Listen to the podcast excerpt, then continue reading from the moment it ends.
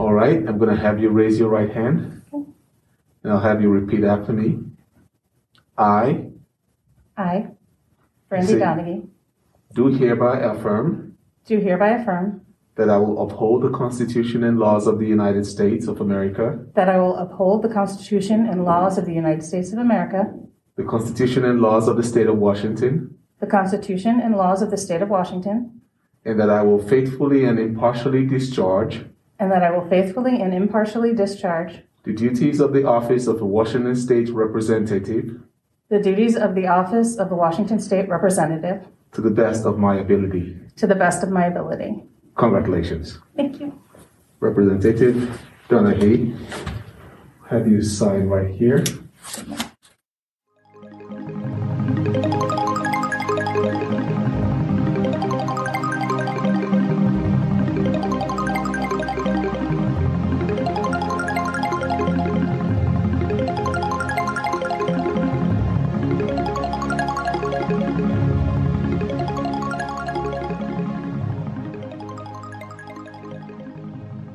Wah wah wah wah wah.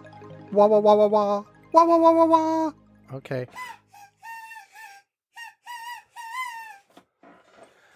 I guess it's working. Okay, shush. Welcome to Curmudgeon's Corner for Saturday, December 18th, 2021. It is just a tad before 23 UTC as I'm starting to record this. It is just me this week. Ivan Bo could not make it. Uh, okay, obviously not just me. There, there's my son Alex. Uh, And I'm the co-host. no, no, no, no, no. You're not the co-host. Yes. No, you're not the co-host. I am doing a solo show this time. Anyway, uh, Ivan had some work stuff to do, uh, both Thursday and Friday of the week, where we usually record this Thursday night, Friday night, East Coast time or US time, whatever. Um, it's usually Friday or Saturday. UTC. Um, but this is much later UTC than we re- usually record. Um, and I'm once again just sweet, squeaking, squeaking. I am just sneaking in before the deadline to have this count in the proper week to maintain the one one show per week per Sunday through Saturday week thing that we do here. Um, anyway, uh, the agenda. Uh, three segments. One, uh, some some personal stuff for me. Uh, two, uh, politics stuff, and three, pandemic stuff. Uh, you can look in the description of the show to know when they start if you want to skip to one or the other. Uh, but that is the plan. Um, and so we'll just jump right in with part one.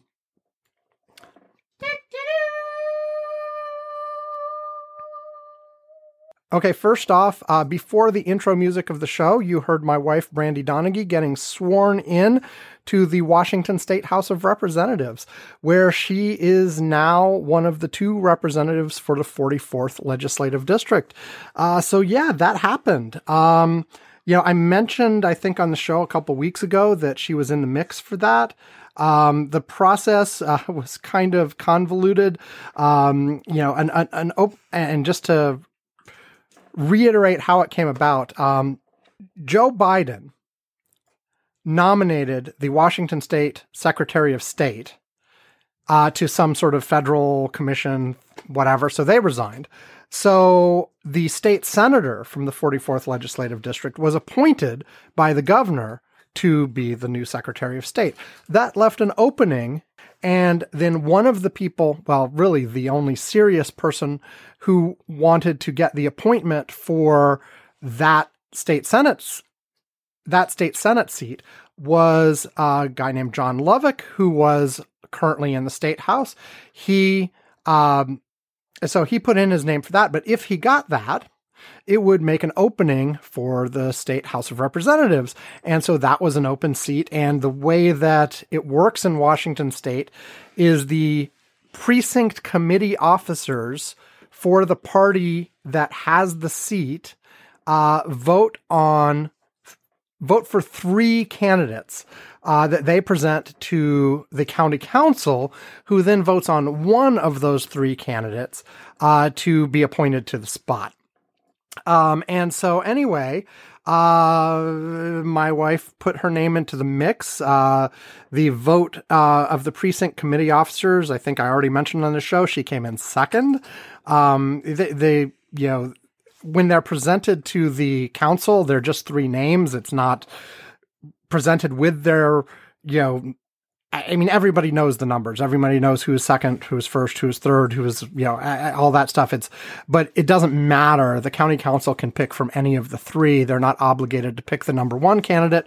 Um, however, there's lots of political pressure to pick the number one candidate.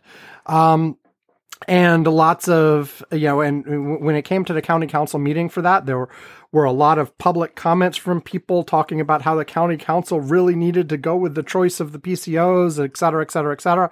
Um, but they didn't. Uh, they picked the uh, you know my wife uh, who's the number two choice and i think there were a number of reasons behind that. You'd have to talk to the county council members themselves. The vote was four to one uh, in favor of uh, my wife uh, against uh, the other two candidates. Um, and the the way it works is it, it, procedurally really strange. Like there's not actually a vote between the three candidates.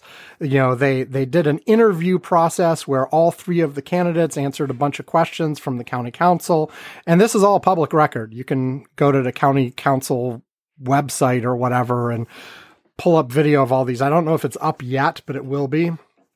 Um, and then the county council goes into executive session and sort of, I guess, does a informal vote amongst themselves. They come back out. There is a um, whatever the county council equivalent of a bill is, um, a, uh, a, proclamation. I don't know what it is, but uh, you know, there's one of those put on the table to be voted on, and then an amendment is put in for that to replace a placeholder name in that amendment, or eh, no, not a placeholder name in it, to to change a placeholder name in the resolution. That's what it is, a resolution um, with the name that they had chosen, and then they vote on that. So it's a yes or no on the amendment to put in a specific name. So the county council did their 10 minutes of deliberation and came back out. And uh, the amendment that was put on the table was to put my wife's name in, and it passed four to one.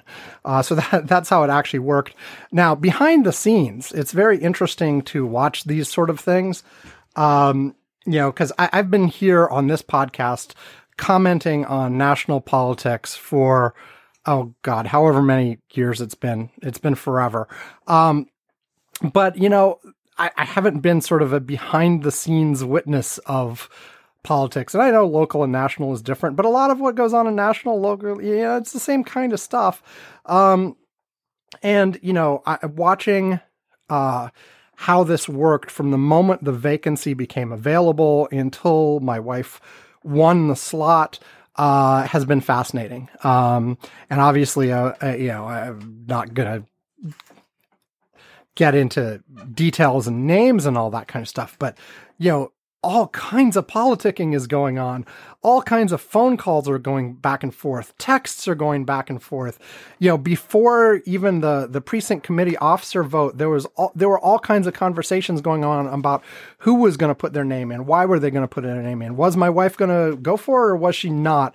Was you know, because at first my wife wasn't going to, and you know there was somebody else that she thought was sort of quote unquote ahead of her in line and should get the chance if they wanted to, but then that person didn't want to, and then so my wife was going to do it, but somebody else who was involved in this thing was like, you know, hey, this other person might be doing this thing. Why don't you hold off a little bit? And then during that time where my wife was holding off, somebody else g- got into the mix, um, who ended up being the one who got the number one PCO vote getting. And then once the top three were set and it was up to county council, then there were still lots of phone calls going on. And I, you know, I, you know, got to hear little bits and pieces of some of the ones my wife was on just because you know walking past her office and stuff like that or she would give me little updates afterwards. But the same kind of phone calls were going on for you know everybody involved you know. The county council members were getting phone calls from all three candidates for sure.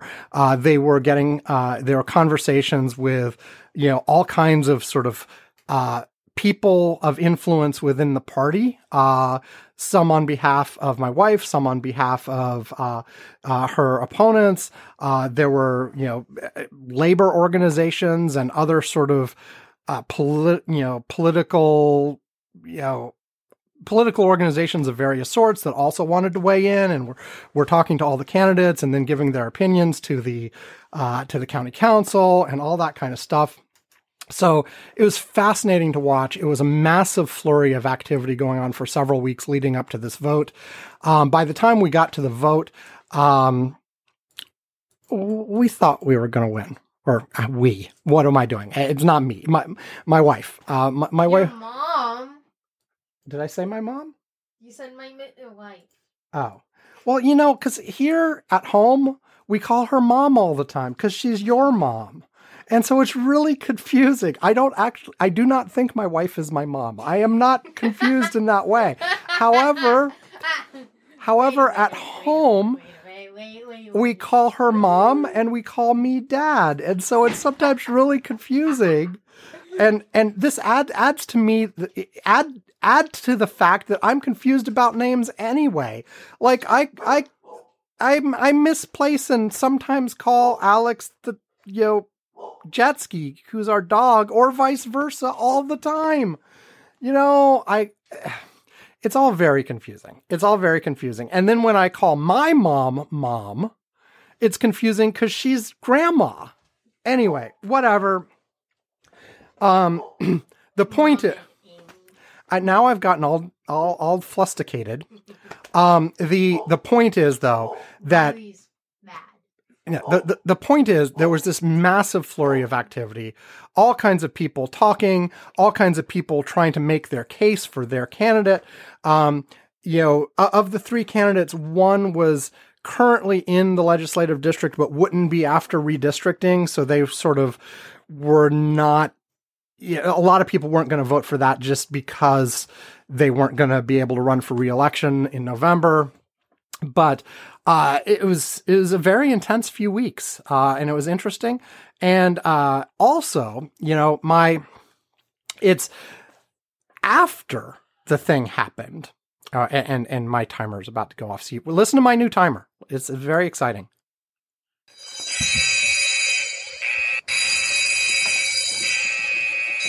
Wait, Okay. Wait, wait. And and that's that's that. Uh, 14 seconds overtime. Okay, so yes, I, I I'm trying a different timer, and it has that really obnoxious alarm. Anyway, Noxious. anyway, I'm going to continue for just a minute more because I haven't talked about the after portion of this because it was really quite surreal. Um, the the county council voted. They voted for my wife four to one, as I mentioned, um, and then uh, immediately they're like, "Okay, that's the end of business for today. Uh, goodbye." And you know they they actually, oh wait wait, Brandy, do you want to say a word? And she said, "Nope, just thank you everybody, goodbye." Uh, because it had already been a long day for the county council. They'd done all sorts of other business before this, whatever. But and then you know it's like, okay, you you need to be sworn in tonight. So uh, she had already, you know, in anticipation of the possibility of winning, uh, she had already made arrangements uh, with uh, one of the local judges uh, that she knew and had a relationship with, uh, and so you know, within a few minutes, we we and by we I mean just my wife and I uh, were heading down to the county courthouse uh, for her to be sworn in. Uh, we met the guy after hours. He brought us into his courtroom. Uh, she she took the oath, and boom, she's in. And you know, uh, look, and so there we were in the courtyard. Courtyard. There we were in the courthouse. We, you know, she got sworn in, and already, like from the moment she won the vote, she was being swamped with texts and phone calls and this and that and whatever. Uh, you know, first from people can just congratulating her and stuff like that, uh, of which there were like lots of people congratulating her, including her opponent, including, um, you know, all kinds of other people, you know, um, that, you know, some of which had supported her, some of which had not. Um, and, you know, she was getting calls from, uh, the Speaker of the House to welcome her, and uh, some some staff members uh, from the House to start talking about like logistics of like where they're supposed to go and when and getting an office and getting a computer and blah blah blah blah blah blah blah blah blah. All this stuff uh, started right away within minutes. Um, and the the next day th- this was Wednesday evening uh, here in Seattle uh, and uh, Thursday, she already had a full day booked full of meetings, uh, you know, caucuses and things like that, uh, meetings, uh, various people wanting to talk about one thing or another. And by Friday, she was already being asked to look at legislation and give her opinion on that and, and, and blah, blah, blah. Um, so it, it's ramped up very fast. And that's even with the, the actual legislative session not starting till January 10th. Uh, so she's already super busy, already doing all all, already doing all kinds of stuff. She's going to be visiting uh, Olympia for the first time on Monday. Uh, Olympia is the Washington, the, the, capital of the state of Washington. For those of you who don't know, um, I mean, she's been to Olympia before, but she's going to the state capital for the purpose of doing stuff related to this job. Um, so, uh, and and she's already figuring out stuff for campaigning for reelection because that's coming in less than a year and um, she needs to get started now.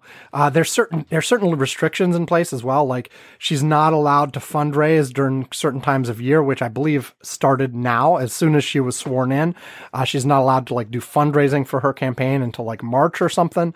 Uh, it's it's weird, uh, all kinds of stuff, and she's you know figuring all this kind of stuff out. Starts up very quickly. Um, and the one last thing I'm going to say about this before I move on is that you know, I, I haven't had to give this kind of disclaimer before, uh, but just in case there's anybody new listening to this podcast because of my wife's position in the Washington state government, um, I am not my wife. my wife is not me. Our opinions are different. And if I say something expressing my opinion on some topic, that in no way implies that my wife agrees with me. Now, she might in some cases. When was the last time she agreed with you on something? Uh, she, we agree on some stuff. We agree on lots of stuff. Anyway, yo, again, just disclaimer like, you will not get insight by listening to this show about what my wife's opinions may or may not be. If I say something that offends you, that is not that does not mean my wife would have said the same thing, um, et cetera, et cetera. Like, you know, it, we are two different people. We have different opinions on different things. Uh, so you're likely not to get any, uh, idea of what is going on with her based on listening to this show. Al- although I guess you know, I, have said a few things over the last few minutes that, you know, are a little inside baseball, but I don't think I said anything really controversial or crazy or violated any confidences.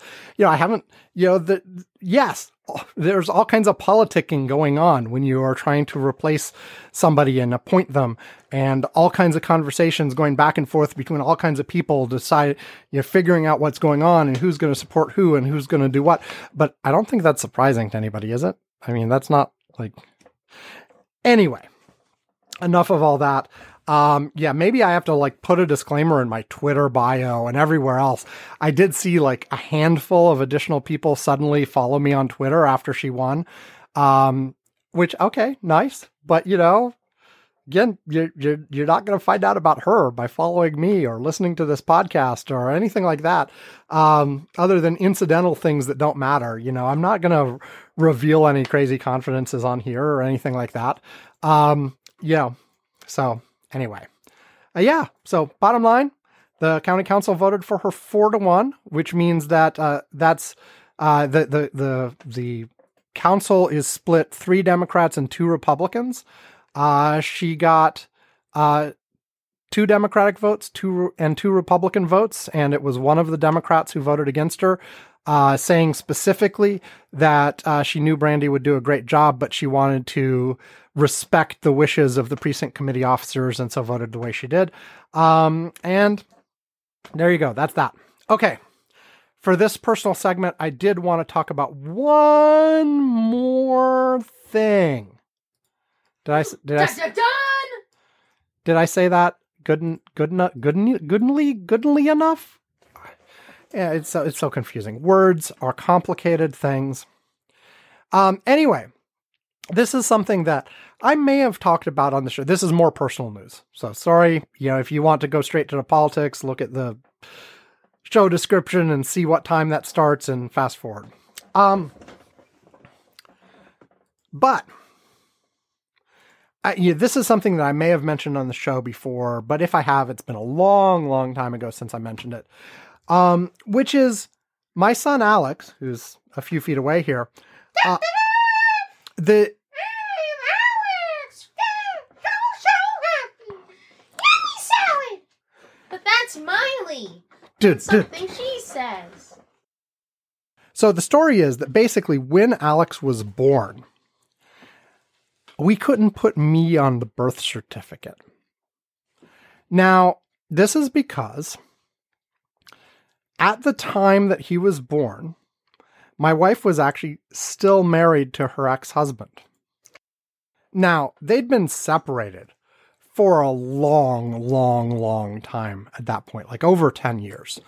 And she hadn't heard of him. She didn't know where his, she didn't know where he was. She didn't know how to contact him. He was long gone um, at that point in time. I think maybe we had a couple of hints of where he might have ended up, but nothing solid.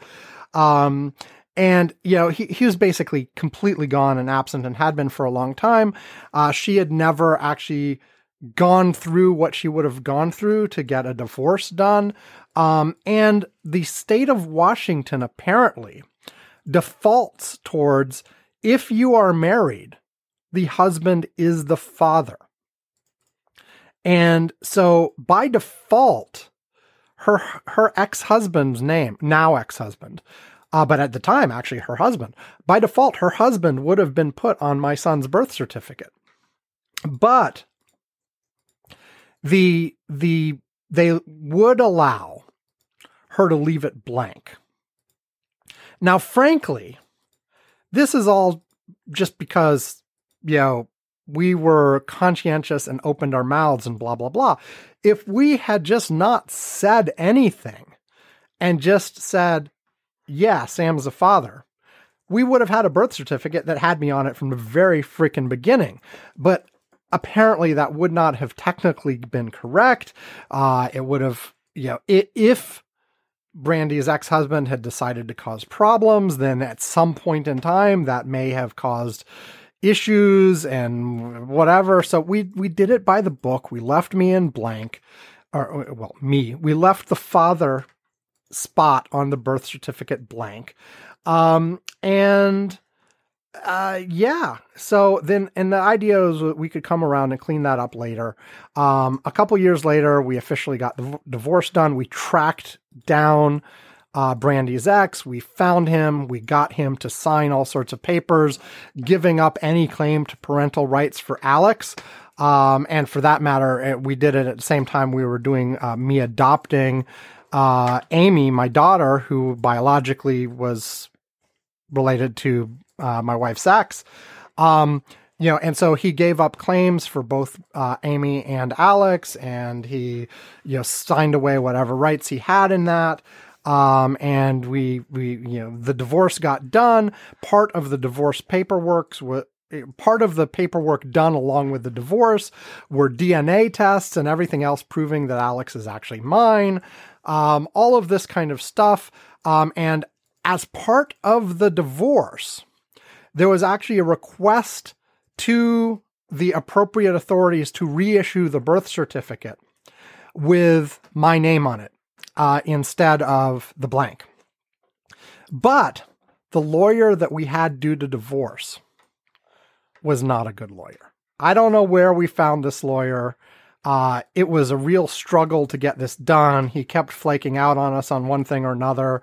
Uh, ev- you know, eventually, like at the very last bit, he actually left the state and gave up law and passed us along to somebody else to finish it, uh, who only did the last few weeks. Uh, but it, it, it, was, it was not good. But one of the things they did was in the request to change the birth certificate, they specifically said, please reissue the birth certificate, replacing the name of Brandy's ex husband with my name.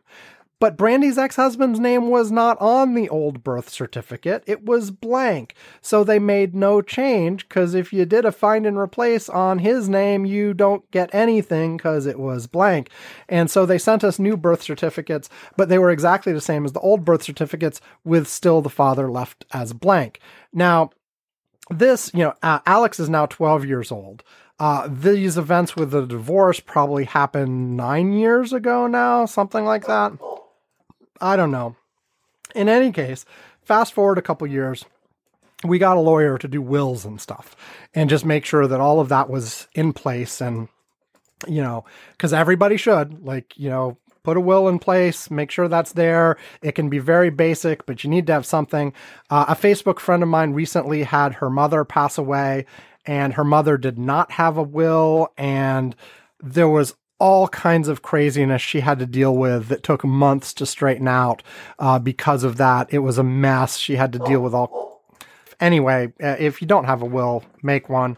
Um, in any case, uh, as we finished that, and that was all taken care of, I asked the lawyer, hey, can you help us deal with this birth certificate stuff too? And he talked to us for a few minutes and said, Oh, that should be really easy. Just go to to this state website and put in a request. You should be able to take care of it yourself. I would feel bad charging you to do this. It's so simple. Just go ahead and do it. Um, yeah. Well, we suck. And, you know, nearly a decade later, we had not taken care of it. We had not gotten it done. And in fact, some of the paperwork that was required, uh, like you know, a copy of the divorce decree and the stuff proving that Alex was my son and all that kind of stuff, uh, we lost it. I mean, I'm sure it's in a box somewhere in our garage, but we could not, pl- you know, put our hands on it. We could not find that. So a few months back, I, you know, sent an email back to this lawyer saying, "Look, it's been eight years or whatever." I forget exact exactly how long it was. I don't care that it's easy and we should be able to do it ourselves. Please just tell me how much money do you want to take care of this for us? And he gave us a price and it was less than I thought it would be. And I'm like, hell yeah, let's do that. Um, and so, uh, we had him, uh, take care of that. He, he got new copies of the divorce information, uh, new copies of all the raw materials he needed. We went into his office. We signed a bunch of stuff. Uh, it got sent in. And then the state kicked it back as rejected that they weren't going to do it because it was wrong. Now, the thing they said was wrong was they required certified copies of the original birth certificate or some sort of nonsense like that, or the divorce decree or something. One of the documents, I don't know. And those had been included. They really were certified copies of the document, but apparently they didn't look like certified copies. Um, so you know, th- that came back and we talked to the lawyer again and gave it back to him and for him to try again. And he went and got additional copies of the certified documents that I guess looked more certified. I guess they're on like old fashioned paper and written with a quill or something. I don't know what the difference was, but they were both certified. They were both legally certified documents, but one was rejected. So he sent it in again. And the whole point of this is this last week, we finally got a copy of my son's birth certificate that has my name on it as well as my wife's name. So finally, after all this time, Alex is actually legally my son. 12 Yay! more than 12 years later. Ah! Ah! Ah! Oh god. Okay, I stopped it. Um anyway, uh yeah, it took more than 12 years, but we got it done. I guess technically speaking, I mean, this is one of those things where it has in practicality not caused us any difficulties whatsoever. Like when we signed him up for school, we list him as, as my son, we list me as the father, I'm the contact, blah, blah, blah, and we just do all that kind of stuff. But there are very, you know, if something dramatic had gone wrong and something weird had happened, then not having him legally on the birth certificate could conceivably have caused us problems. Um, you know, and I, I want to get like uh, right now, I, I need next thing on my priority list is get everybody in their family their passports. Like mine's expired. Uh, I think Brandy had one ages ago. It's expired long ago. Uh, Amy has never had one. Alex has never had one. Uh, we just want to get us all passports so that, you know, someday when all of this COVID travel restriction stuff is up, uh, we might actually stay home. we might actually go somewhere. Um, but uh, yeah. So, and I wanted, you know, if we do that, I want to have my name on that too. You know, so it was good to get it taken care of. It's all. It's all fixed now. We've got several copies of the birth certificate. We've got them stowed away in a safe place. Um, and all all is good with the world. And you know, my son is now legally my son. Although, if you watch us together and watch how he behaves compared to how I behave and the way we talk, I mean, he's said for years that we're the same brand. Y there's no way you could not catch that, you know, there's a relationship there. Um, and, you know, frankly, regardless of the legal, you know, and this is one thing that is, you know, has, you know, the, the, my whole relationship with Amy as well, you know, pounded home, uh, is that, you know, the legal relationship, or for that matter, even the biological relationship, does not really matter in the end. Uh, I mean, they both have their place, I guess, but it's the it's the relationship and how you interact with each other, and you know, you know, I, I I was Amy's dad for years and years and years before I was legally her dad. You know, and and that's the important part. Um, but having it all legally tied up in a bow is nice too. So there you go. Um, okay, we're going to take a break now. And when uh, we come back, uh, it'll be time for the politics segment of this here podcast.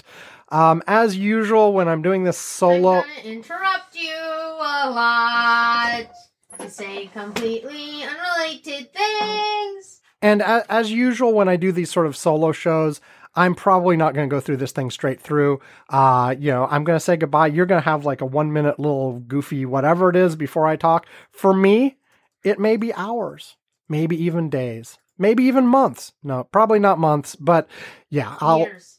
yeah, not You year. skip straight to years. You'd skip the months. Yeah. And I, I, did I say weeks? I should have said weeks too. In any case, uh, you know, I, we'll be, we'll be, I, I will be back right after this and we'll talk some politics. So? Maybe. M- maybe he'll be here. Maybe he won't. We'll, we'll see. Maybe we'll see. Anyway, well, uh, I don't know how long it'll be for me, but for you, it'll be like a minute or two. Back after this. You're supposed to say do do do. Do do do. Alex Amzella! Alex Amzella is awesome. Its videos are fun. And today, once again, we have one of our most loyal subscribers here to tell you how awesome Alex Amzella is.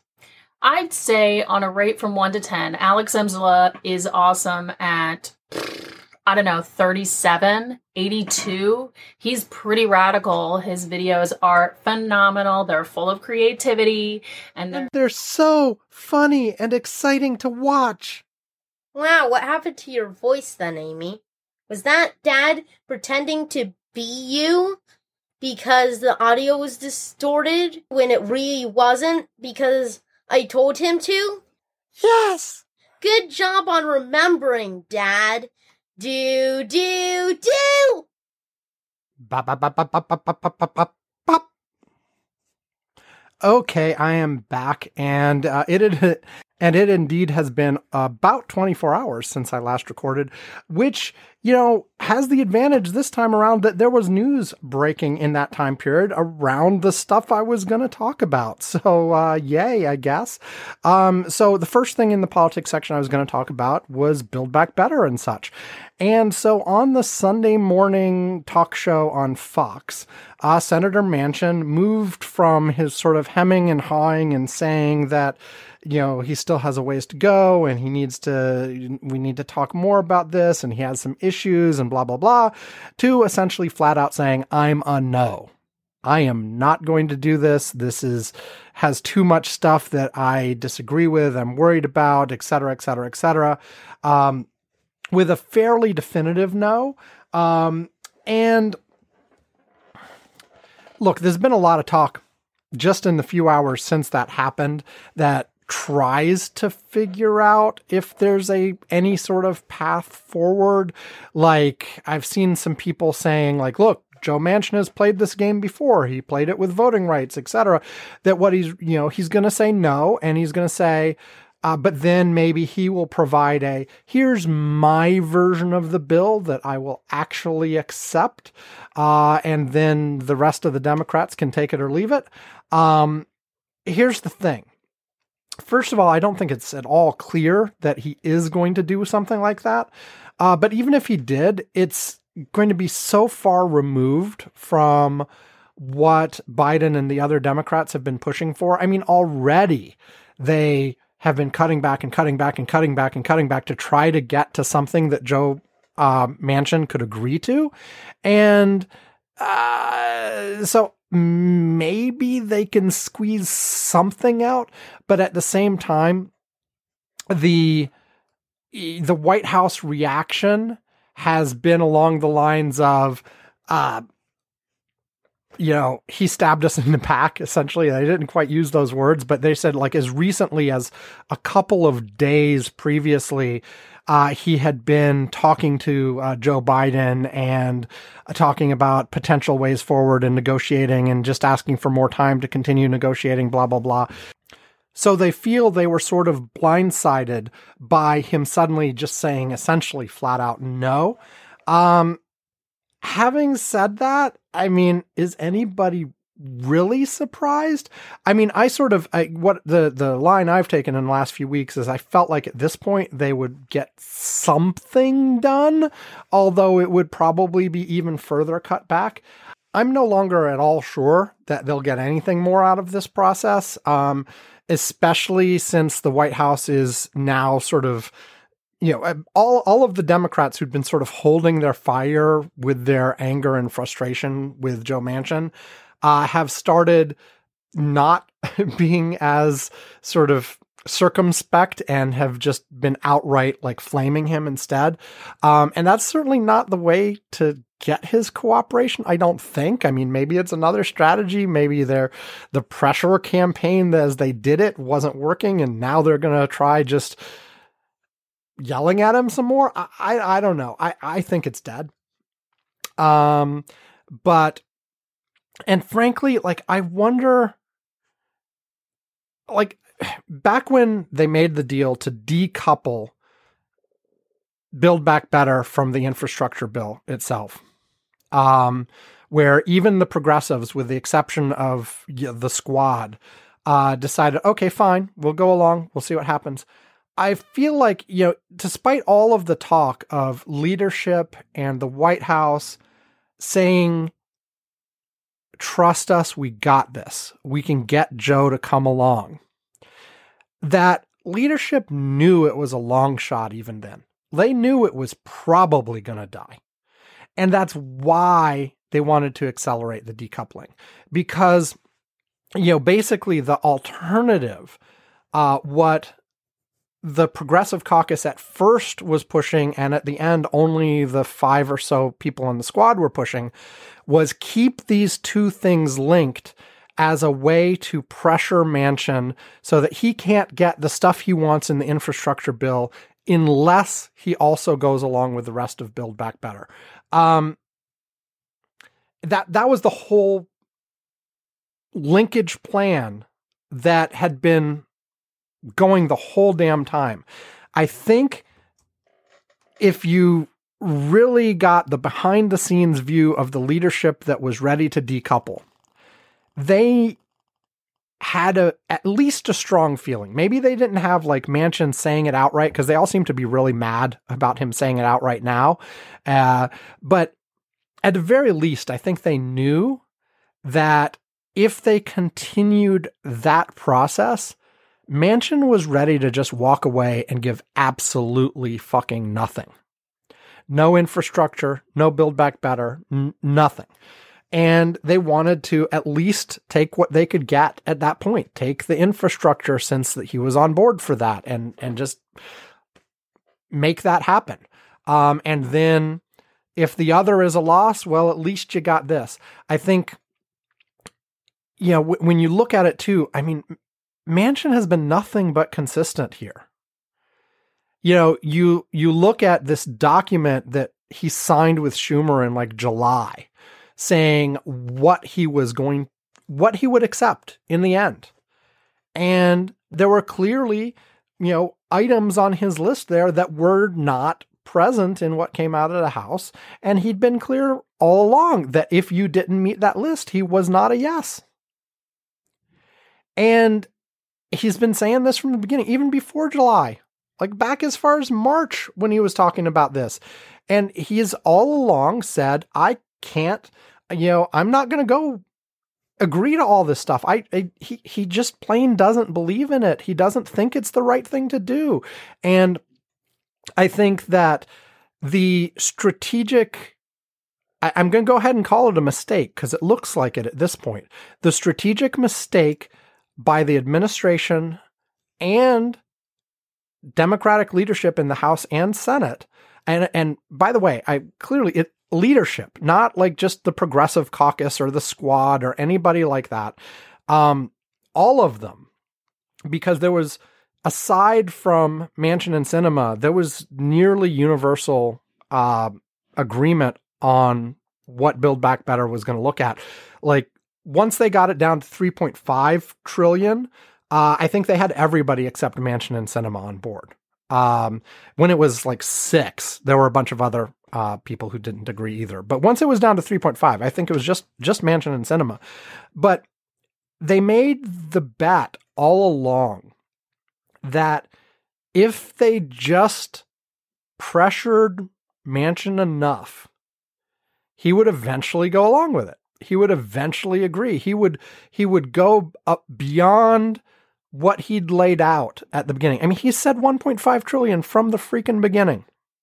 He listed all these other conditions in his July document. And he's been completely consistent. And I think they felt like, well, we can get him to move. We can negotiate. We can come to something else in between. Whereas Manchin was all along from the very beginning, he was, it doesn't seem like he was actually playing a negotiating game. He was just saying, this is what I'll accept. If you get there, I'll go along with it. If you don't, I won't. And there was just no accepting that he really meant it. I mean, even in the most recent, like today, White House response to Manchin saying that he was done, um, the White House statement, you know, was still arguing about some of the stuff that says, you know, Manchin, you know, Manchin said this, but that's not reasonable. We think this. Okay. The man said what he's going to say. And I know, like, almost always these things are sort of the opening gambits and you expect to come through it somewhere in between. But, you know, Manchin wasn't playing that game, it seems. And also, by the way, I'll say, I don't remember ever hearing Sinema sign on with a solid yes either. So the bottom line is they did not have the votes here. And I, th- and like I said, I think they kind of knew that when they agreed to the separation. Like if they really thought they had Manchin and Sinema on board for big for Build Back Better, then they could have kept these things linked. And within a week or two or whatever, or now at Christmas time, uh, been able to connect the two and and and just pass both of them. I think the fact that they agreed to the separation in November indicated they already knew that the chances of Build Back Better passing were small, uh, at least in any sort of recognizable form. Um, and I think it was somewhat disingenuous for them to claim that that wasn't the case and the sort of trust us, we got this. I think that was wishful thinking from the beginning. It wasn't like an accurate representation of, yeah, definitely we got this. It was a, we hope we got this kind of thing. Like if everything goes perfect or, or just, I can't possibly believe Manchin and Sinema would really fuck us over this way kind of thing. But no, man, you know, Manchin's been clear at, from the very freaking beginning. And, you know, the, the, a week ago even they were like okay we'll punt this to 2022 we'll you know we'll bring it up again like in march or something and in the meantime we're going to pivot to voting rights and I, I i'm sorry what you know i i would like to get the voting rights stuff done too but you need to modify the filibuster for Ah, ah, there's my timer. There's my timer. Um, anyway, you, you need to modify the filibuster for that. And Manchin has been just as fucking clear on that. Well, he's been a little wishy washy on that too, but like he, he's, he's made it clear that he doesn't really want to do it. There's, you know, every once in a while he'll throw out some crumbs and say he might consider it under cer- certain circumstances. But even if you get him, you still got to get Sinema, who has said she's not going there either. Now, if if Biden and company pull out some kind of fucking miracle, I I will admit I was wrong here, but I don't see them doing it. Like on all of this, like it has been clear since at least March, maybe earlier, that Manchin and Sinema were not on board.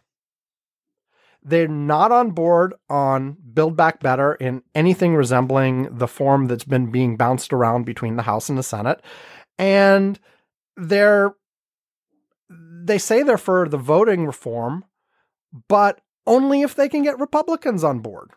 Or they can do it without changing the filibuster, which is the same as saying, okay, I'm theoretically in favor for it, but I'm not going to do anything to make that happen.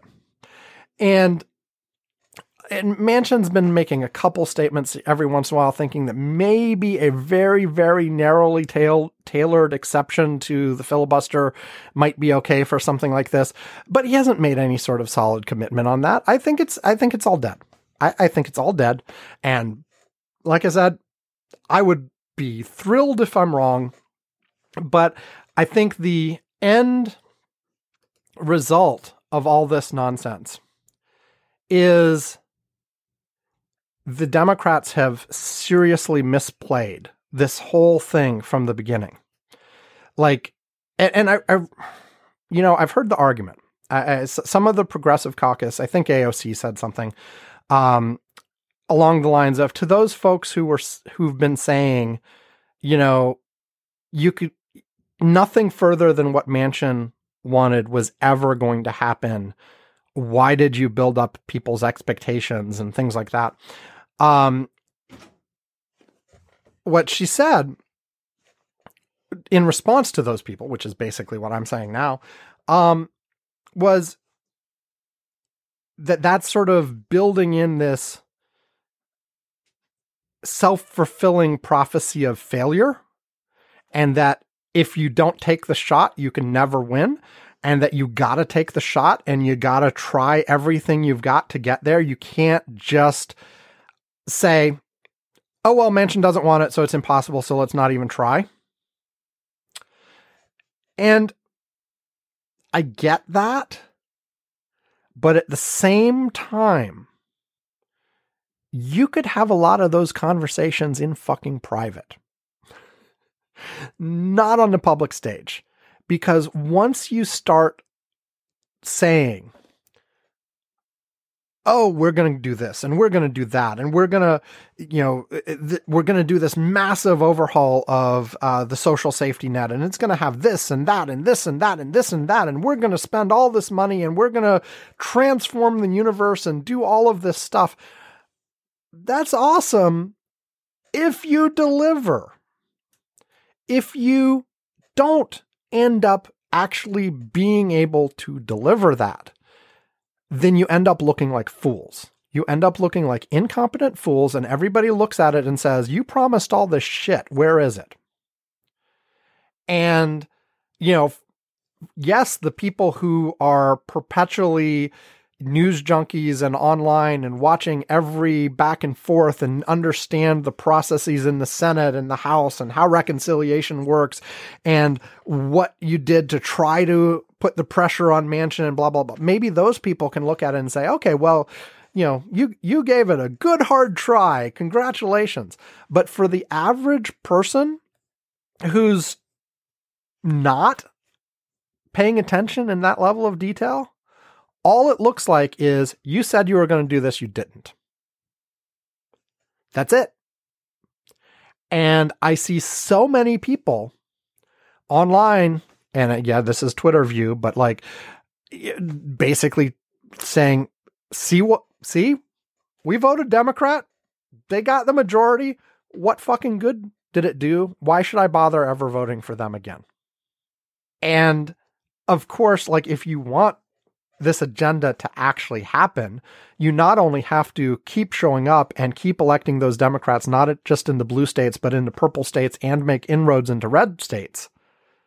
And so this sort of, you know, talk about self fulfilling prophecies. The self fulfilling prophecy here is that, oh, oh, well, Democrats didn't do anything, so why bother voting for them? Well, guess what? If you don't bother voting for them, you're not only not going to get anything new on your agenda, you're going to get things that are already there rolled back. As if 2016 wasn't enough to show that to people. We're now going to run into 2022. The Democrats will almost certainly lose ground. And unless, again, you know, unless something massive changes in the next 11 months, uh, but something, you know, they're likely to lose at least one, maybe two uh, houses of Congress, and you're going to get Jack. Sorry, nothing, nothing. You're going to get complete obstruction. Um, you know, you're not now things to roll back the agenda won't won't go through as long as uh, as President Biden has a veto. But some things will be rolled back by the courts uh, you know, uh, the Roe versus Wade stuff aside, that's happening in the next, uh, yeah, they're due sometime in the spring or early summer to come through with that uh, case. Um, but uh, you know, in and past that, you know, uh, now people will tout, to, you know, like the counter to all this is well, look at all the successes the Biden administration has done they got the massive stimulus package for COVID. Infrastructure did pass. Maybe it was a little smaller than original thoughts might be, but it was still huge. Those happened. Uh, Biden celebrated uh, approving his 40th federal judge uh, this this last week, and apparently that's the most that have happened by this time in an administration since Ronald Reagan. So, yes, he has accomplished things and he's done a few other things through executive order and blah, blah, blah. But the, again, the problem is it's the expectations game. Nobody is thinking about or caring about or caring about the things that have taken place because, well, you set up all the expectations for this other stuff and it didn't happen. There's no voting rights reform. There's no Build Back Better.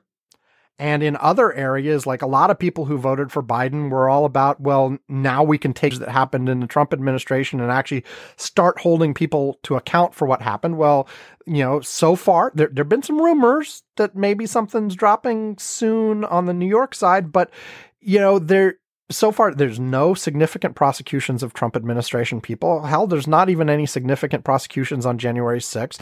No one seems to be being held accountable for anything. Again, January 6th, they, a bunch of low level people have sentences. I don't want to minimize that, but they haven't gone over it, it it's not the organizers. It's not the you know the people in the administration who may have been involved in in plotting things um and you know so the overall impression that's left as we approach the one year mark of the Biden administration is that, as usual, the Democrats can't get shit done. even though they have gotten some shit done. And add to that, you know, we're in the middle of a COVID resurgence. People are, you know, still dealing with and having to think about COVID. And, uh, you know, we've got the new, uh, uh, Omicron variant, and people are all worried about it, and things are shutting down in New York. And we'll talk about that in the pandemic section a little later. But, you know, Biden's, I heard someone summarize it as like Biden's big selling point in the election last year was getting back to normal. And that involved like putting a bunch of the Trump stuff behind us and taking care of COVID. And we still got COVID. We're still talking about Trump shit and without significant consequences having happened to that. And Biden otherwise has, you know, he, his whole like stick about, you know, we're going to make it so that, you know, Republicans and Democrats can work together and get things done again, blah, blah, blah, blah, blah, blah, blah. Okay, you got the, you know, you got infrastructure that had Republicans on board. Um, but that's it. Like the COVID thing was party line. Um, and you got nothing from the Republican side on any of these other things, not on voting rights, not on big belt, big bad, not on build back better, none of that. You know, those are all just, you know, you're you're not getting that.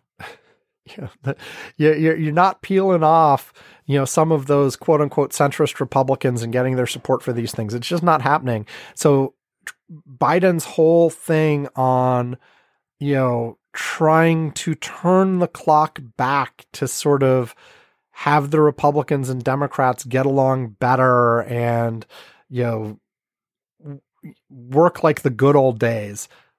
That ain't happening. And a lot of us aren't surprised by that at all. But yeah. So, yeah. Yeah. And again, it's it's expectations. It's setting expectations. Like if if the day that it became clear that there was a 50-50 Senate I mean, and before that, we were expecting Democrats wouldn't even have the Senate. But once it became clear there was a 50 50 Senate, um, if expectations had been set appropriately, which is like, look, we have a 50 50 Senate, and our 50th senator is Joe fucking Manchin, who is a senator in West Virginia who has to appeal to highly conservative voters to, to even have a shot. Um, and it's a miracle that he's even in office and he's pretty damn conservative based on his record too. I mean, he, you know, he's he's more liberal than the next Republican over, but you know, and and you know, like I've said a few times recently, by March it was clear that nothing would happen beyond whatever the hell it was that Manchin was okay with. And that's not the situation you would like to be in, but that's the situation we were in. And I think all sorts of Democrats were deluding themselves for months and months and months that if we just put enough pressure on him, if we just talk to him enough, Joe Manchin will come around and he will support this stuff. And maybe we have to give up a, some of what we want. Maybe we have to give up a lot of what we want. But in the end, he will come around and he will give us more than he said he was willing to do. And no, you know, he already gave you his bottom line and he did not move. And even if he did move, you still got some issues with Sinema. So there you go. Um, I do want to mention really why why do I even bother? I'm not going to say mention really briefly, but I will say uh, there are some rumors on uh, the Janu- uh, on the January 6th commission and the New York investigations. Uh, so, so, just to touch on those briefly, on New York, apparently.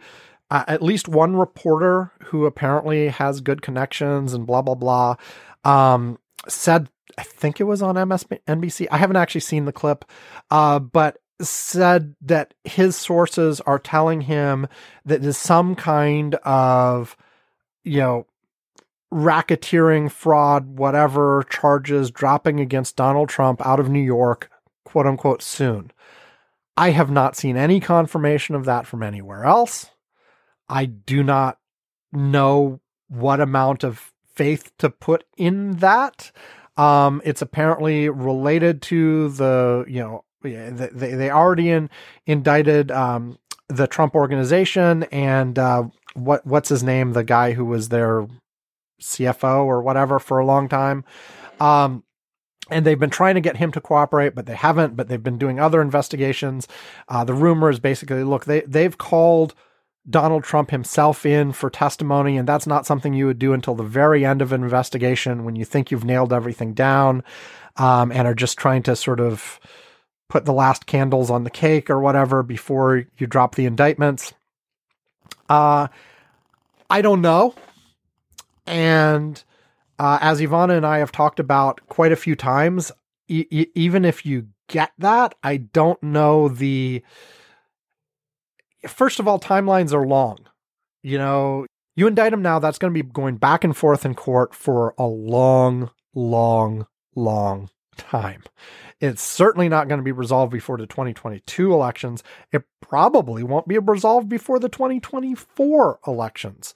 Um, and it's going to be messy and will you get a jury that would actually convict donald trump uh you know and and then you've got appeals and then you've got that it, it would be messy and uh i think Ivan's absolutely right that trump would be viewed as a martyr and uh it might actually help him and the republicans politically as this was going through now frankly I don't want the prosecutors to be taking that into account. Like the the professional prosecutors sh- should be judging the case based on the actual facts of the case. Do they think they can prove a crime was committed, et cetera, et cetera, et cetera?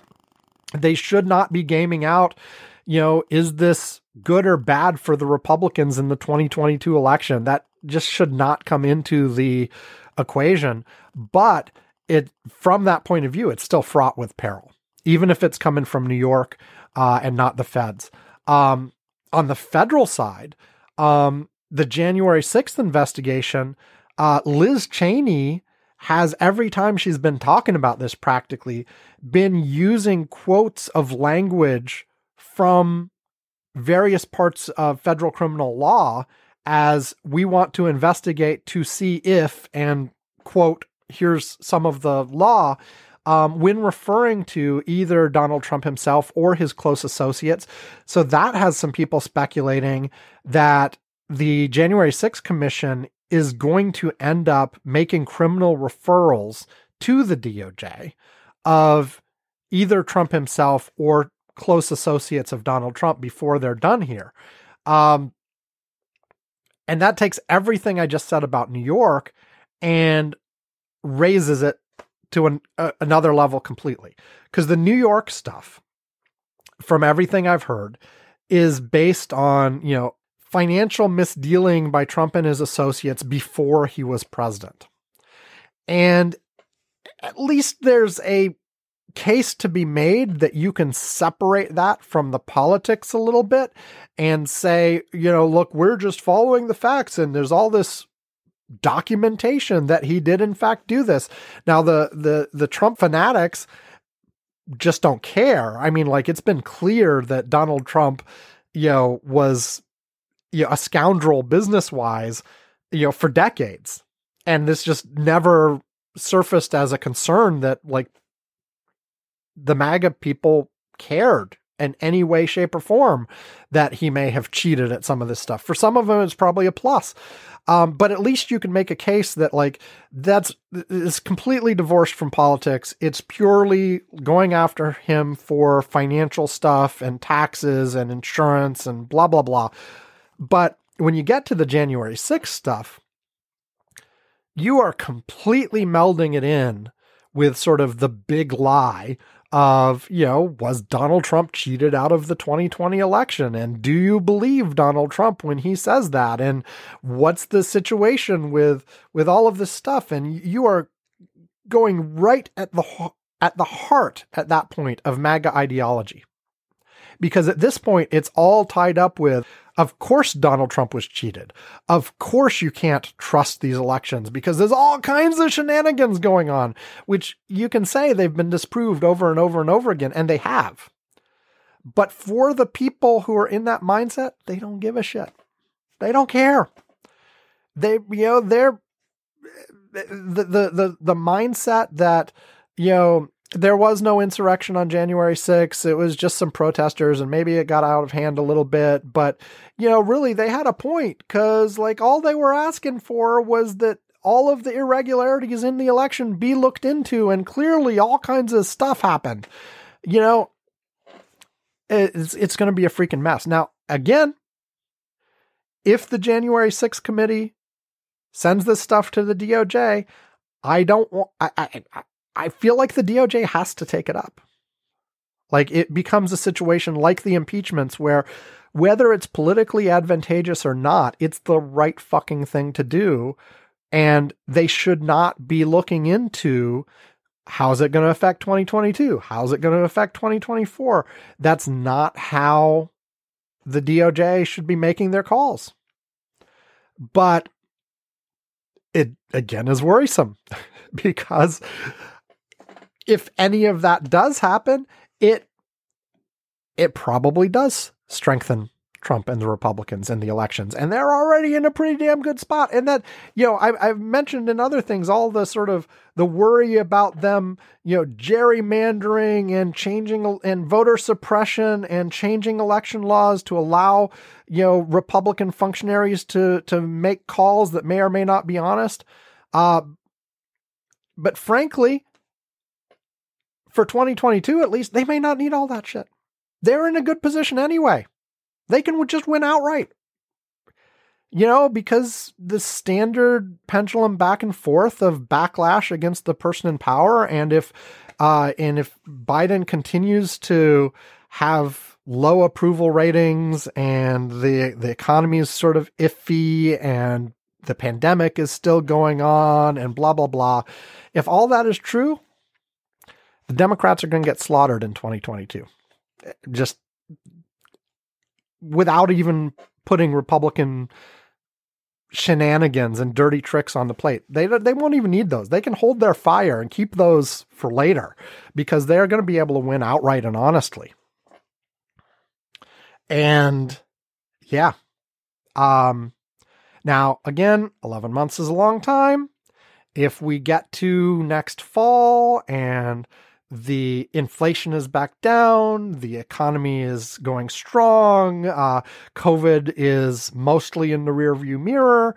Uh, that may change quite a lot, but it's still, you know, um, a bunch has to happen to get there. And right now, it's hard to see all that. And maybe those trends will be there. Maybe they'll, you know, all of those macro things will happen. But, you know, even if they do, those frankly aren't things under Biden's control. They'll happen or they won't. It's not because of something the Democrats will do or not. The things that could have happened based on Democrats actually taking proactive action, for the most part, oh, oh, alarm, alarm. Uh, for the most part, uh, the things they have delivered on, they haven't been able to capitalize. No one is aware. No one cares. It's not affecting their polls.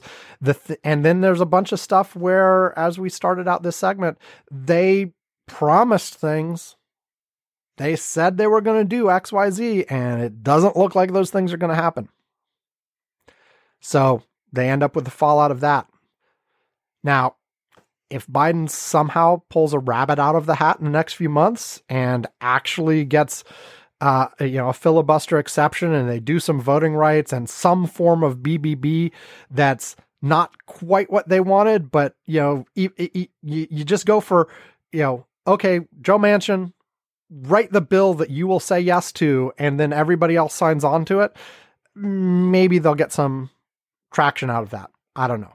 But right now I will continue with my pessimistic streak that I've had for a while now and say, yeah, um, yeah, and, and like like I said before, and just to wrap this up, if back in March the Democrats had set reasonable expectations that took into account the Manchin barrier, or had tried not to make any promises at all and had just gone about their business and gotten as much as they could without having all these fights in public and without having people making all kinds of promises and talking about all the good things that would come out of this bill.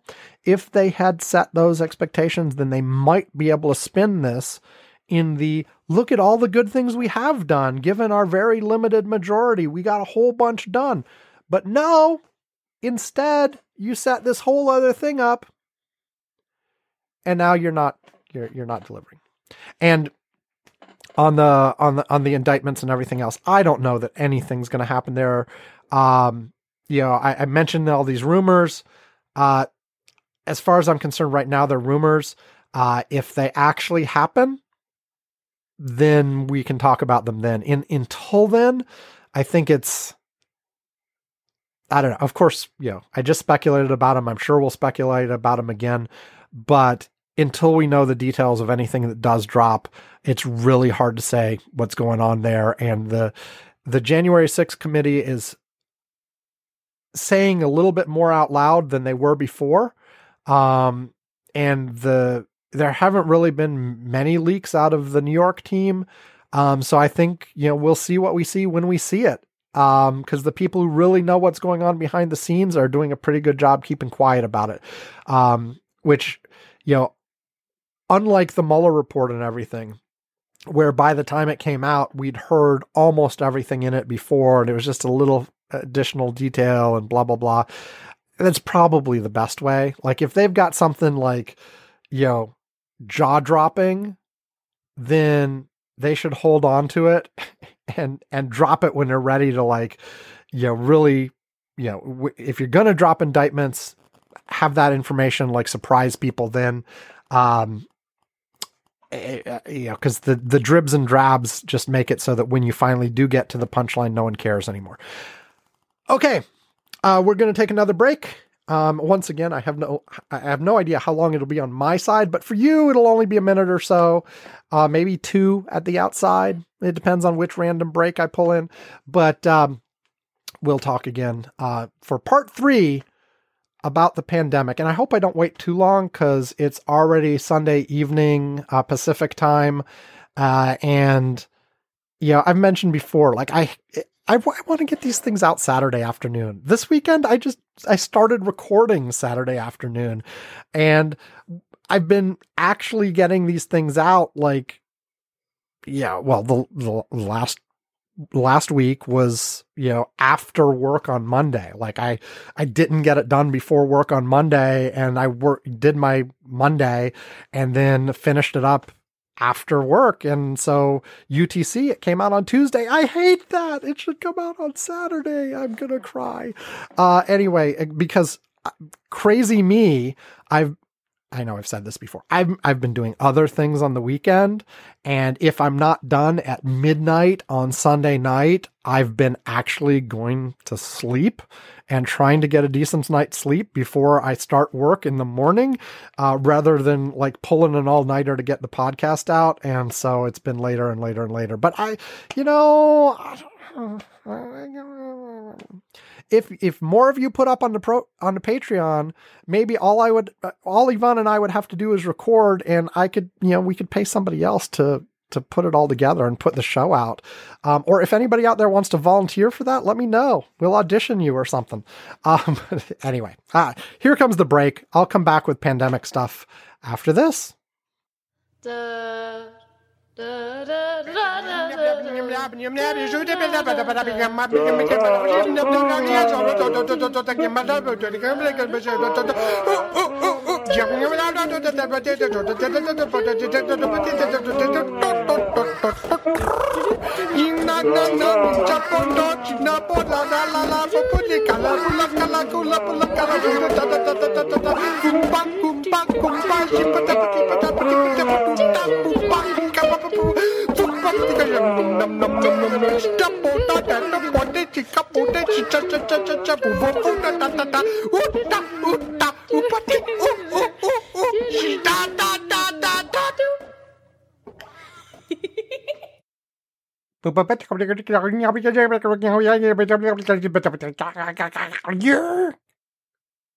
Hello.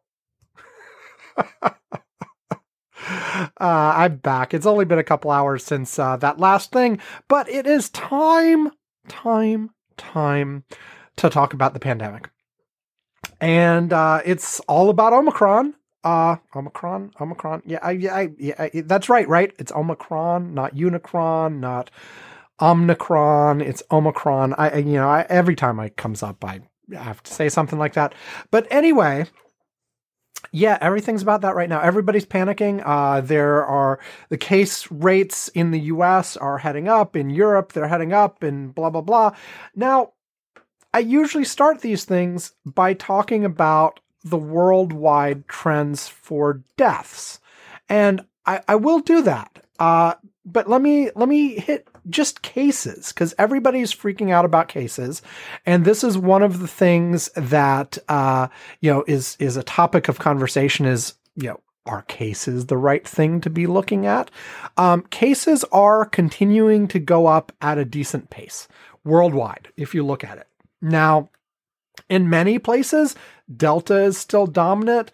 Uh, Unicron, Unicron, uh, Omicron uh, is still is growing rapidly, but is still smaller. There are a few places where uh, uh, Omicron is now where there are a few places where Omicron is now dominant. Um, in some of the earliest places, like South Africa, it looks like it's already peaked, like it peaked really quickly and is going back down. Um, worldwide, again, like things are going up. Things are clearly going up. They're almost at their you know peak from August. Um, and but but here's the thing: deaths are still flat. Deaths are still even down. Looking at the post I made Saturday about this, uh, you know, on Twitter, as of the December seventeenth data, um, deaths were down five point three percent from a week ago, 5% from four weeks ago, indicating most of that time it was actually flat. Um, we're still down 23% from 13 weeks ago and a full 43%, well, 42.6%. Uh, from a year ago, from 52 weeks ago. Now, the immediate thing to say about that is yes, yes, but deaths lag cases. So the Omicron wave that we're seeing now in cases should result in deaths in a few weeks to a month. Uh, and we'll see that that may well be the case.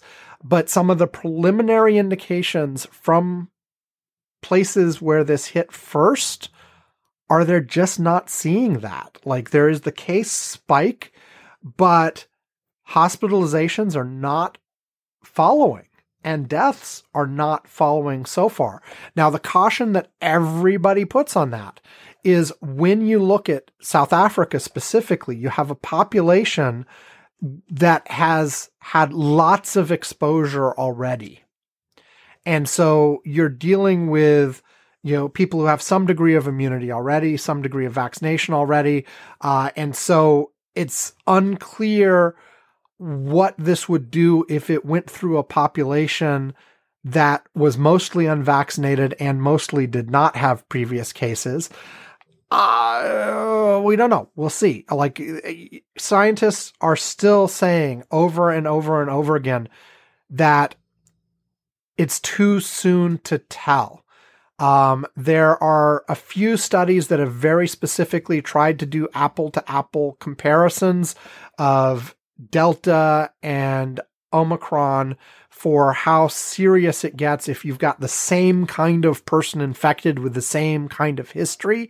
Uh, it looks like there's some evidence that uh, Omicron is a little bit less likely to lead to hospitalization and death than Delta, but not a lot different. And the people who bring this up also always mention that if you've got something that spreads much faster, then even if the number of people it hospitalizes or kills is a little bit smaller. The total number of people hospitalized or killed is going to be a lot greater because of the faster spread. And so we got to watch out. Um, and so there's a lot of warning that says, hey, we're about to get hit and it's going to, and it's potentially going to be bad. Um, and at the same time, there is talk about, yeah, but if you look at the charts, if you are doubly vaccinated plus a booster, so if you've had three of the mRNA shots, or I guess a J and J, and then booster with the uh, mRNA. I'm not sure exactly what that how it breaks down depending on your exact combination. But basically, the people who've had who have been were fully vaccinated plus a booster are doing really really well if they get um um goddamn omicron. If they get omicron. Um you know very mild symptoms not very many hospitalizations not very many deaths. Um, you've seen, I've seen a number of charts going around that look at, you know, sort of divided into categories. So it's, you know, fully unvaccinated at one end of the spectrum. Um, so nothing. The people who have nothing, as usual, are getting hit super hard. Uh, the people who are fully vaccinated with the old criteria of what fully vaccinated meant um, are doing significantly better than the unvaccinated crowd, but still pretty bad. Um, the people with the booster as well, though, it's it like falls through the floor. There's still some, you know, it's not nothing. Nothing, nothing is foolproof. Nothing will completely avoid all risk, but they are doing much, much, much better compared to the other two categories. Um, and you know natural previous infection is in the mix as well um, but the the the group the one group that's doing really well is fully vaccinated plus booster um, all of the others uh, omicron seems to be able to get past a decent amount like i said even there fully vaccinated is still better than unvaccinated by a significant margin it's just still it's it's not close to zero. It's still a lot of people, uh, but it's uh, th- those outcomes are doing better. Um, but in in all of the metrics, if you look at uh, in, infection, hospitalization, deaths, etc., but especially like e- e- infections, it's it's actually not that much of an improvement. Some improvement, but not a huge amount. Um, and yeah, what do I mean by these and what percentages? It's you know, uh, people will say, some people will say, oh, if it's a 5% improvement, then what's the point? Like on, on cases. Um, and I, I, I get that, but like 5% is 5%. It's, it's still better. Uh, but like the, the, the, the triple vaxed people are super low down, you know, like this, you know, it, it, much, much better. Um, so for the unvaccinated populations, though, it looks like, you know, as usual, they're potentially screwed. Um, and so what do you do about that? And then we're having all the same conversations we had before about overwhelming the healthcare system, which is under great strain already, and uh, follow on impacts to people who don't get COVID at all but can't get appropriate health treatment because the healthcare system is overwhelmed by treating people who do have COVID. So, yeah, I I, look at I, I long ago I sort of said cases is so like dependent on testing and this and that and there's all kinds of things we don't know like hospitalizations and deaths, lot more reliable metric. Like you know who goes into the hospital. And once they're in the hospital, they get that damn test. you know. Um, so as I speak, uh, there's word that Biden will be speaking to the country on Tuesday or something about his latest thoughts on COVID and everything. And one of the things that people are saying he might try to say at that point is hey, everyone, it's time to stop thinking in terms of cases and start thinking in terms of severity of of what the outcomes are because what we're seeing potentially with omicron is something that in many countries is severely spiking the case numbers but is not resulting in the hospitalizations and deaths and again cross your fingers. That may or may not happen in the US. There are a lot of unknowns here. We may still have a big spike of hospitalizations and deaths coming up, but maybe we'll get lucky there. In which case, should we really be operating policy based on cases alone? And I, I honestly, I think it never should have been cases alone yes, you do have to pay attention to cases, but you have to pay attention to all of these different steps in the chain too.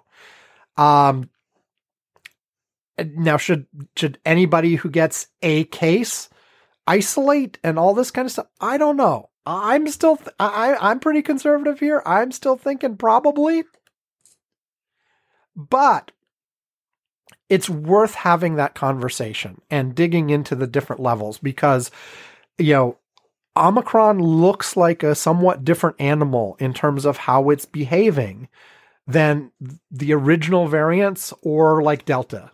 Um, and a lot of it we still don't know. I think I, I very much believe in the precautionary principle that until we do know, we have to assume the worst.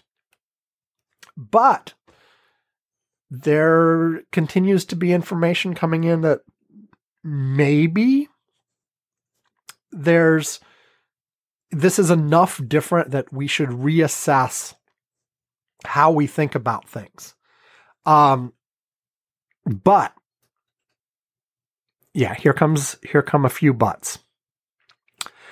Um, I don't think this changes any of the basics. You know, maybe it changes a little bit about, you know, exactly what activities are, you know, allowed to be open and shut, but frankly, the, the key elements of this get as many people vaccinated as possible and continue to fucking wear masks have been clear forever. Like I, I, I was I went to pick up some sandwiches that my wife ordered from a sandwich shop a few days ago. And I was just going in for pickup. So I was wearing my mask, a, a, a KN95. Um, I went in, I had to stand there a couple minutes to wait for the order to be ready and I took it out. But there were people in the dining room eating. And of course, none of them wore masks.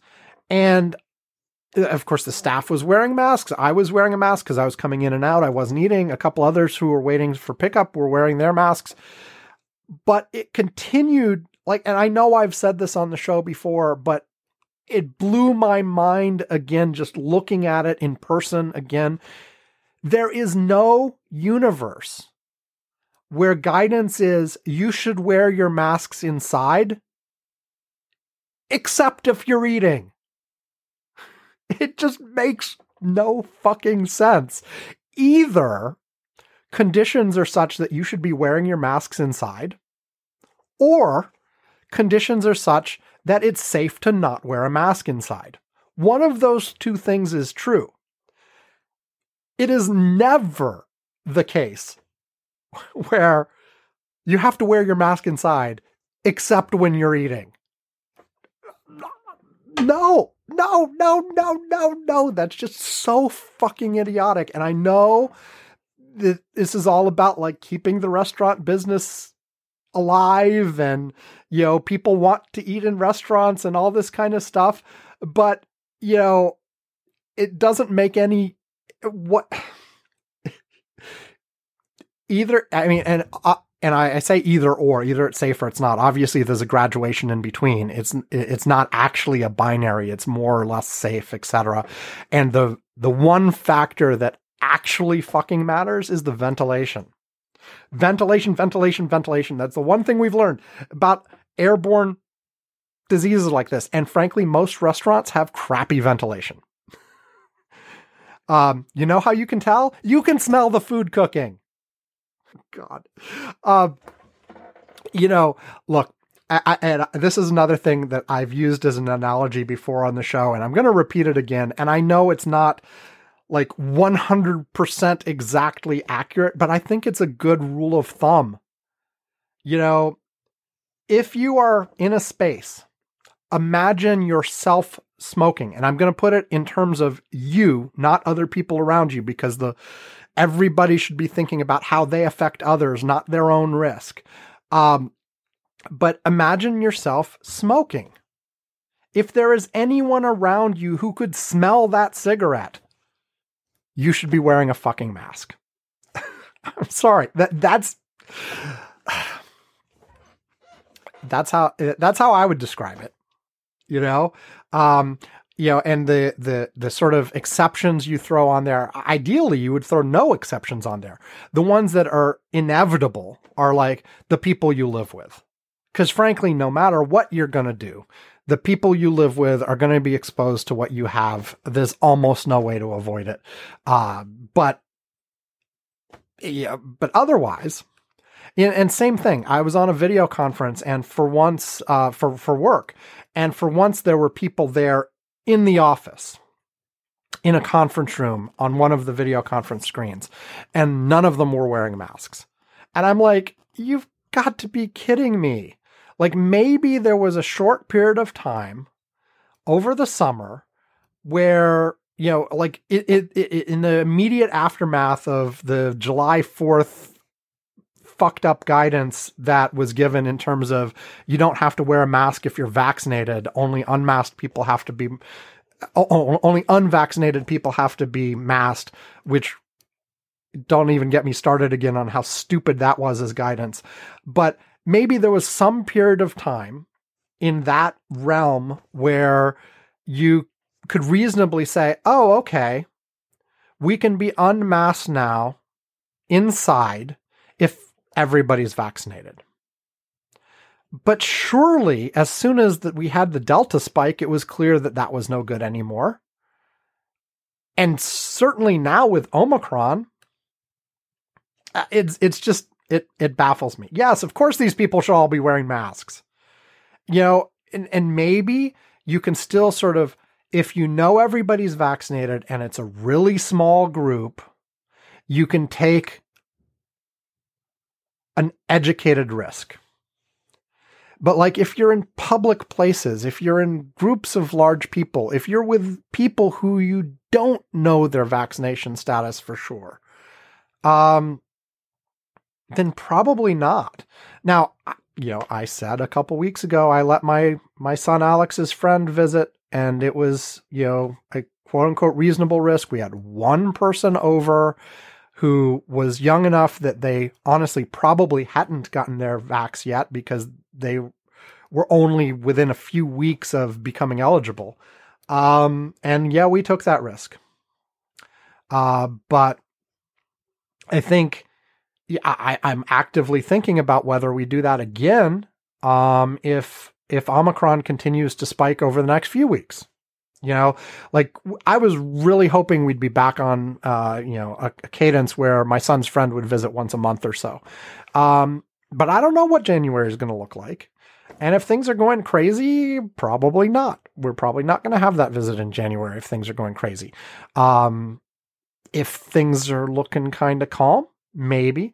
Um, the the other thing I want to mention is again the long COVID thing. I've seen so many people on Twitter who have long COVID posting about how every time they see metrics that are only talking about hospitalizations or deaths, they believe that a big part of the picture is being missed because of long COVID. And not everybody who gets COVID and recovers ends up with long COVID.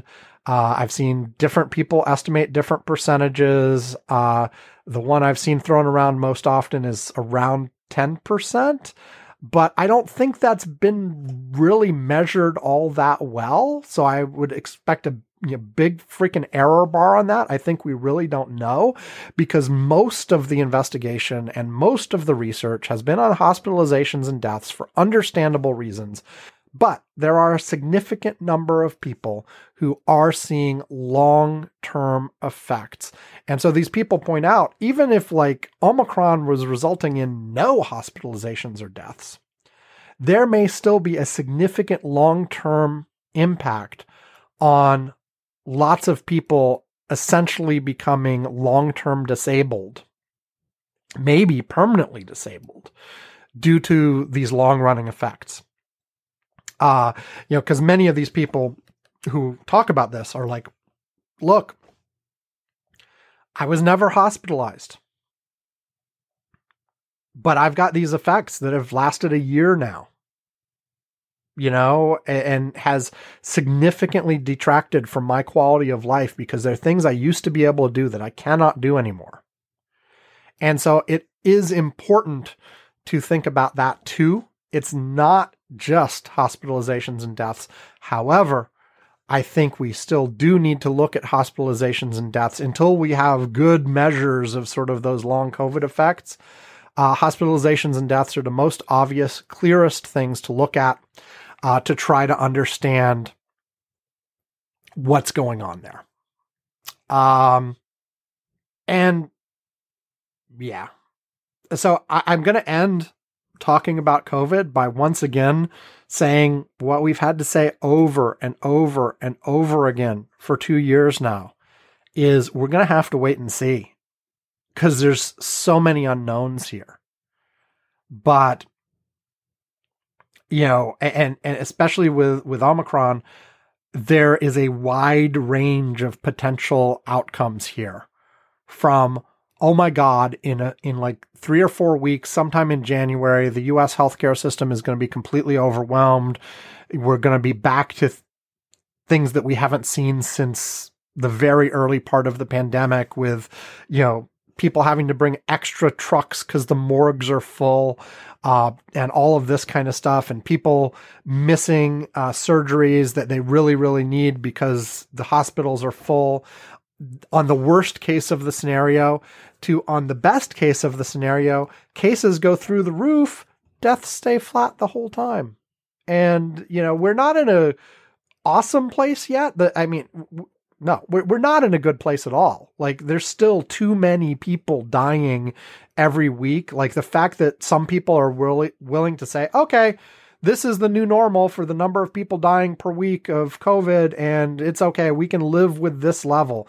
No, the current level is still way too high. The current level is still significantly higher than the number of people dying from flu uh, traditionally. Obviously, flu has also been lower because of COVID deaths. Uh, it, it, but we're still at a really high level, what should be an unacceptable level. But if our if the best case scenario on Omicron is that we have a big spike in cases, but hospitalizations and deaths stays sort of level, that's not too horrible. Well, I hate even saying that. It's not too horrible in comparison. It's still horrible. It's still too high, uh, but it's a lot better than the worst case scenarios. Um, and but you know you see uh, uh the the the talk of additional lockdowns and and this and that and blah blah blah. Um but you also hear in every conversation of those how so many people are sick and tired of it and aren't paying attention anymore and you know are not willing to do the same kinds of things they did in 2000 um, and are sick of the mask and are sick of staying home and are you know whatever so I think the reality is that whatever governmental mandates get put in place, um, there is going to be an incredibly high non compliance rate, you know, which will make it hard for those initiatives to be effective. Yeah, because maybe you can you know you can close certain public activities with lots of people etc But if people just visit each other at their homes all the time and have, you know, I guess you're not going to have backyard parties in the winter, but have parties in their homes, have the Christmas party, visit all your relatives just like the way you usually would, have the big Christmas dinner where you invite over all the cousins and stuff.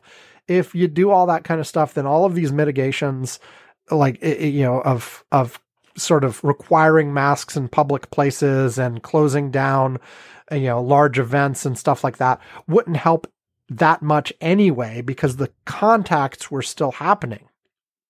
Um, but even those larger things, I mean, no government is wanting to take those moves. Uh, there are a couple places in Europe who have started to crack down again uh, and say, you know, basically say nobody wants to do this, but we're going to take harsh action again for the next month or so because we feel we have to because of you know the how fast this is growing.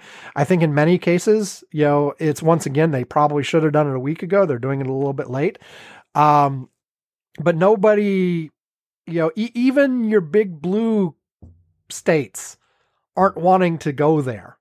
They're so resistant and so done with it that I worry that if Omicron does actually result in a large percentage of hospitalizations and deaths.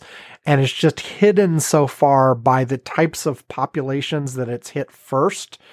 Then the fact that we're not willing to take dramatic action is going to make it really, really bad. So I am crossing my fingers that in fact we're at the best end of that scenario. And and Omicron results in lots of infections, but you know, relatively fewer hospitalizations and deaths, and we're able to get through this okay. And to be clear, it's still very that both ends of that spectrum are still within the range of possibility given the incomplete data we have so far. So again, we'll see what happens. We'll keep watching. I'm I'm still watching the numbers regularly. I I I I, I got to admit, I'm not watching it every day like I used to. I'm making sure to check all the numbers and do my little post on Twitter at least once a week before I do the podcast. At least that's my target. Um, but maybe I'll start looking more often again over the next month or so because it's it's an iffy time depending on what comes out of this and i wish we knew more but we don't so that's where we are. And, and you know, and, and, as usual, though, like I say, there's this wide range of possibilities, and we sort of have to act as if the worst case was the one that was happening. The problem, of course, of all of that is always if you act as if the worst case was happening, and then the best case happens, everybody will be talking about how you took all kinds of unnecessary actions and you were fear mongering and all that kind of stuff. Um, sorry, but like if you've got, you know, one end of the scale is, you know, I, I, I go back to hurricane warnings and those kinds of things. You know, you all, even if you're right in the center of the cone, it could miss you. That doesn't mean you shouldn't have taken precautions take the precautions anyway based on planning for the worst case. Yeah, and and I know this relates to how risk averse people are too and there are people out there who like, "Ooh, there's a hurricane coming. Let's go surfing." No. Please. I I I am clearly much more risk averse than that and you know, if if if something's coming at me uh and it could be relatively okay or it could be really bad, plan for the bad. And also, just to be clear on this, it's not it's it's not all about you as an individual. I mean, one approach to this could be I am fully vaxed. I am boosted. The numbers so far seem to say that if you are fully vaxed and you are boosted, then your chances of getting severely sick from well from any COVID, but also specifically from Omicron, are very very low. So I'm safe. So who gives a fuck? I'm going to go back to doing everything the way I always did. I'm not going to wear a mask. I'm going to go out in public. I'm going to go to restaurants. I'm going to go to whatever. Um, that is so incredibly selfish because you still in that situation can potentially have negative uh, negative effect on others. So so be responsible to the community, not just to yourself. Do the right thing, etc. Okay. I think I'm done here. Um, thanks everybody for tuning into this curmudgeon's corner. Uh, I believe Ivan and I have scheduled the next two weeks out already, so we should be good. Ivan should be with us next week. We're going to do the show normally uh, for one more week this year. And then I, I, haven't mentioned it yet this year, but you, you guys who've been around a while um, know this. Um, the last week of the year, we do a prediction show for the next year. So next week's show is going to be a normal show, but the week after that is our 2022 prediction show. And then the first week of January, assuming it doesn't get like blown out like last year, we didn't do our first week of January predictions retrospective show because we had the January 6th thing at the Capitol uh, that occupied the news fully for several weeks. So like we never had a full show on it. We we recap some stats a few weeks into the year just to get it done. But uh, if ever, unless something extraordinary blows up like that, the first week of January, the first show of 2022, we will recap how we did on our predictions for 2021. Uh, so that's the schedule for the next couple weeks. Uh, you know, and uh, I'll, i always look forward to those end of year shows. They're they're a little bit different, but you know, they're fun. We like making the predictions. We like holding ourselves accountable. Ourselves, selves. We like holding ourselves accountable uh, for the predictions we made, and um, we'll see how we did. Uh, anyway, uh, if you want to get in touch with us, go to curmudgeons-corner.com. You'll see an archive of the show there, but also all of the ways to contact us email, Twitter, e- Twitter? Yes, Twitter. That's what it's called. Email, Twitter, Facebook, all of that kind of stuff. You will also find a link to our Patreon, which is where you can give us a little little cash money to help out with the show. Uh, if you do like the show and you enjoy it, uh, we would love you know if you could if you could throw a little bit into the pot, uh, that would be awesome. Uh, at various levels, we will mention you on the show. We will send you a postcard. You can even get a mug, all of this kind of stuff. But at $2 a month or more, or if you contact, or if you or if you contact us and chat with us and ask nicely, we will um, invite you to our Curmudgeon's Corner Slack, which is uh, just a place where Ivan and I and a number of our listeners uh, share links and compare notes and talk about the news of the day and talk about random other stuff uh, throughout the week. I won't give you highlights of what was on the the Slack over the last week. You know that Ivan can do that some other time. Um, but you know, it's lots of fun stuff. We we, we share all kinds of interesting stuff, and uh, uh, it's fun. So you should join us. You know, you don't have to give us money. Just you know, ask nicely, and we'll uh, we'll uh, we'll invite you in. Uh, we would love to have more of you there. Um, and that's it. Hey, everybody. Um, oh, and one last thing. You know, I talked about my wife in the beginning uh, and uh, all kinds of stuff about how that happened and how she ended up in the state legislature and all that.